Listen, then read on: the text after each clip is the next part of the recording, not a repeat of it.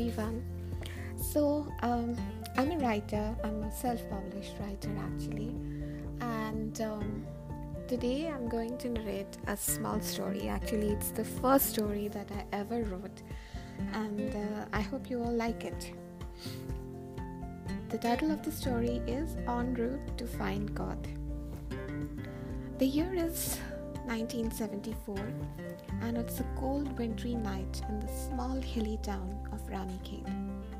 The weather forecast on the radio has said that there'll be snowfall tonight. It was just 8 in the evening, but the roads here were deserted, and it seemed the whole town was either sleeping or dead. The only sound that came was of a lonely cricket and a bat Palash was eagerly waiting for the dinner to get over and everyone to get to bed. He was getting restless. His mother asked what the matter with him is and why is he in such a rush. But Palash couldn't find, uh, couldn't for the moment let out the truth. So instead, he just said that he is hungry and tired, and that's the reason he wants to finish dinner soon and hop off to bed. He was looking at his mother from the corner of his eyes, and she seemed to believe his story. He heaved a sigh of relief. Finally, for Palash, those agonizing moments came to a halt when it was 11 in the night and everyone was sound asleep in their rooms. He checked again and then came back into his room, took out his rucksack, and checked it for all the essentials that he was going to need. Everything was in place. He went into the kitchen and stacked his brown bag with cookies, snacks, biscuits, apples, and then he filled himself a big bottle of water. He was ready now. He sneaked out of the back door because it had a self lock system, and so on his way out, he won't put any of his family members in danger. Not that there was any danger, but still he wanted to be cautious. He headed towards Chiku's house. Now, Chiku was his partner in this trip and he was uh, also Palash's best friend. He reached uh, his friend's house and stood near Chiku's bedroom window and whistled three times. Palash was hoping that Chiku doesn't fall asleep. Chiku had absolutely no control over his sleep, and that was worrying Palash a lot. But thankfully, today Chiku was wide awake and he too was ready with his rucksack and essentials for the journey that lay ahead for the both of them. He too came out of the back door. They both were consumed with excitement for their trip. This was the first time in their life of seven years that they were traveling all alone and uncapered. They were nervous and excited at the same time as to what lay ahead of them they went to the bus depot and boarded a bus to Kedarnath. The man at the ticket window was half asleep, and that's why he didn't notice that they were traveling all alone. It took almost two hours for the bus to fill in, and then they started their journey to Kedarnath. The motion of the bus and the winding roads made both of them instantly fall asleep. The distance between Ranikhet and Kedarnath was not much, but the hills always made the distance seem more because of the treacherously winding roads. Palash woke up after an hour or so of sleep. He was very curious and excited about this journey. He was filled with lots of hope, and deep down, he was convinced that he would achieve his goal. He opened the window a little and peeked out. It was dark, but he still could see distant lights somewhere on the hills they were passing through. He always used to wonder who lived uh, in those solitary standing houses on the mountains. How was it even possible to build a house up there? But there was always a beautiful thing about those houses. They were so near or they seemed so near to the skies. As if people who lived there would just step out on the terrace, raise their hands and touch the sky. He always used to wonder how beautiful that feeling would be. Those tiny houses up there in the mountains with those little yellow flickering lights have always piqued his imagination. He had this secret wish to live in a house like that. Palash remembered that his grandfather always says that journey is not just about going to a place you haven't seen, but there's more to it. His grandfather used to say that the journey is about knowing people, making friends, learning their language, knowing their life, and maybe for a day perhaps, but living their life with them is a true sense of a journey and a true meaning of a journey. According to him, those things mattered more than sightseeing. Finding diversity and then bridging the gaps via love should be the main aim of a true traveler. For him, you can say you have seen the place only if you have known the lives of people who lived there. Some things made sense to Palash and some were too much for his seven year old mind to fathom. Somewhere, thinking about the majestic mountains, those tiny houses with yellow flickering lights and travels, and his grandfather, Palash slept again, and he was woken by the constant honking of the bus. Chiku was wide awake and he told Palash that they have reached Kedarnath. The bus didn't have many passengers. People stayed away from traveling in the night on the hills. And somewhere it was a boon to Palash and Chiku because people hardly noticed them. They got down and straightway headed to the washroom they could find at the depot. It was a cold day with nail biting chilly breeze. They even heard saying that this October of 74 is too cold and God knows what would happen in the coming months of winter. Now, the biggest question lay ahead of them, and that was how to reach the temple of Kedarnath. Chiku said that they could ask someone and then tell them that they will be shortly joined by their parents. They, he actually wanted to concoct a, a witty lie. That idea seemed okay to Palash. He went to an old man who had a wrinkled face. He was sitting with a cup of tea in one hand and a cigarette in another.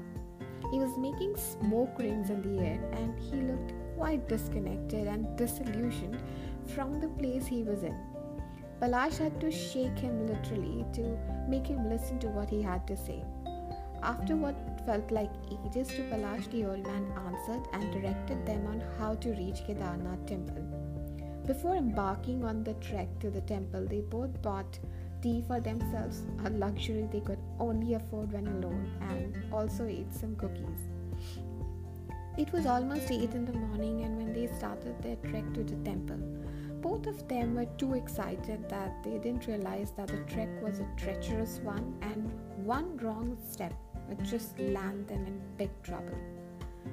Palash realized that it was beautiful, those winding tracks and the river down there, the surrounding majesty of the snow clapped mountains was too overwhelming and breathtakingly beautiful. They passed many people, some were walking like them, while some chose to take ride on a mule. Some were old, some were young, but what was common, or the binding factor in everyone, was faith. They all were going up there on this treacherous trek because they had an unflinching faith in the man up there. They knew that somehow, in just his presence, he would make all their woes, their troubles seem trivial, and maybe he will make them disappear too. But Palash wanted to take that man up there from here to his house in Ranikhet, perhaps just for a day, but he wanted him to come to his house. After a long and tiring trek to the temple, everyone finally reached. Palash and Chiku were so excited that they just dumped their bags with the shoes and ran inside the temple temple to meet to finally meet him and that too in person. They they just screeched to halt. The temple priest was performing a puja and he signaled them to wait. He finished his puja and then he walked towards them and asked them where their parents are. Palash uh, felt bad, really bad inside the temple, lying like lying inside the temple premise. But still, he had to save himself, so he replied that they are coming and will be here anytime soon. He then asked the temple priest to take him to God. He told the priest that he uh, very urgently wants to talk to God and he is the only one who can solve all his troubles priest was a little bewildered and he told Palash that he is right in front of God. He asked Palash to pray to him and he said God will definitely look into his matter and grant his wish.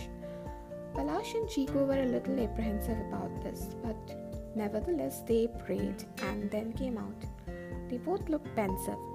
Palash was apprehensive of praying because he was always he's always seen his grandmother pray to the same idol at home and it didn't make sense to his little mind as to why he has traveled so far to pray to the same idol.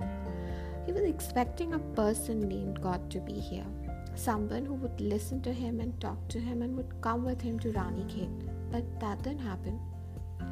Palash and Chiku were too exhausted with the trek and the fact that the person named God is not here. They went to the backside of the temple, sat there. They were now thinking hard where to find God. Palash was too sad with all this and he just started to cry silently. He was so hopeful that he would meet God and then take him to his house. It was when Chiku was sitting dejectedly on a rock, gazing at kids playing in the distance, and Palash was silently crying that a man came and sat beside him. He wiped Palash's tear and asked him, What is the matter with him? Why is he crying? Palash looked at the man sitting beside him. He was tall, very fair skinned, and his eyes were like an ocean. They were so kind, compassionate, and deep. To Palash, he looked like a sage. He was wearing a dhoti and he had long hair. His voice was a melodious rhythm to hear, and his words seemed like they were flowing out of his mouth in a mellifluous way. His whole persona to Palash was enchanting and enigmatic. Palash felt safe in his presence, and thus he poured mm-hmm. out his heart to him. He told him that his elder sister is sick. Everyone says that she has cancer, and it's one in a million chance that she will survive. Palash told the sage that every time he asks that when she will be fine, he's always told God knows. Everyone keeps saying that now it's God's will. He told the sage that this is the reason he wanted to find God and that he had once heard his grandfather refer to someone that God lives here in Kedarnath and that's the reason he has come here all the way from Ranikhet to find God and take him back to Ranikhet so that he can cure his sister. He asked the sage to wait for a minute and then he ran to get his bag. He came back, zipped open his bag, and took out a piggy bank. He emptied that in front of the sage and told him that he will give every dime in this piggy bank to God. He then took out a collection of Batman comics and said that he will also give this to God. He said that's all he's got. He said he wishes that this much is okay with God and that he agrees to go with him and cure his sister. Palash told Sage that he loves his sister a lot. She's so beautiful and she has always been so caring and kind for him. And now, when it's his turn to do the same for her, he has failed because he is unable to find God and he started crying again. All this while, the sage was quietly listening to Palash. His heart went out to him. He was thinking that he has seen people asking for things from God, but but never ever has anyone like, never ever has he ever seen such selfless devotion, that too from a little seven year old boy. Just to please God, he was ready to give up on his prized possession and even his money. He wasn't even asking anything for himself, he just wanted his sister to be all fine and healthy again. He was deeply touched by this little boy's devotion. He kissed Palash on the forehead and told him to go back to his home because everyone would be worried about him. He told him to go back as maybe his sister is fine now and she is missing him. Palash looked at him in complete disbelief. The sage said that maybe God changed his mind and finally came to his house when Palash left last night. Now, this made sense to Palash. He wiped his tears and yelled to Chiku, who was now playing in the distance with some kids he had befriended. They both now were ready to go. Something made Palash turn back and go to the sage. He was still there sitting on the rock. He went there and gave him a tight hug to the sage and kissed him on the cheeks and thanked him for talking to him. Palash told him that he was a good man and that if at his house he meets God, he would ask God to give a special gift to the sage. He said he was getting late and he needs to go, but before saying goodbye, he asked the sage what his name is. The sage smiled and replied that his friends call him Rudra. And now that Palash is his friend and he too, call, he too can call him Rudra. Palash extended his hand and said, So nice to meet you, Rudra. And then he took out a pen from his bag and wrote his number on Rudra's palm and asked him to call him. He waved a kiss to him and went ahead to resume his journey back home. Rudra was smiling and he felt overwhelmed with Palash's faith in God. He knew he has made an exception today, but he was happy with it. He absolutely had no regrets. He thought once in a while even gods can make an exception and surprise people. So, the dust has finally settled over Palash's and Chiku's daredevil escapade to find God. It was a risky thing to do to venture out like that, but everyone understood their feelings, and eventually, after being grounded for a month, they were forgiven and now they're free as a bird. Palash is super happy because the mysterious man called God has cured his sister, and now she is on the road to a speedy recovery and a miraculous recovery. Palash is also eagerly awaiting his friend Rudra's call. I really hope you like my story. Thank you so much for listening to me.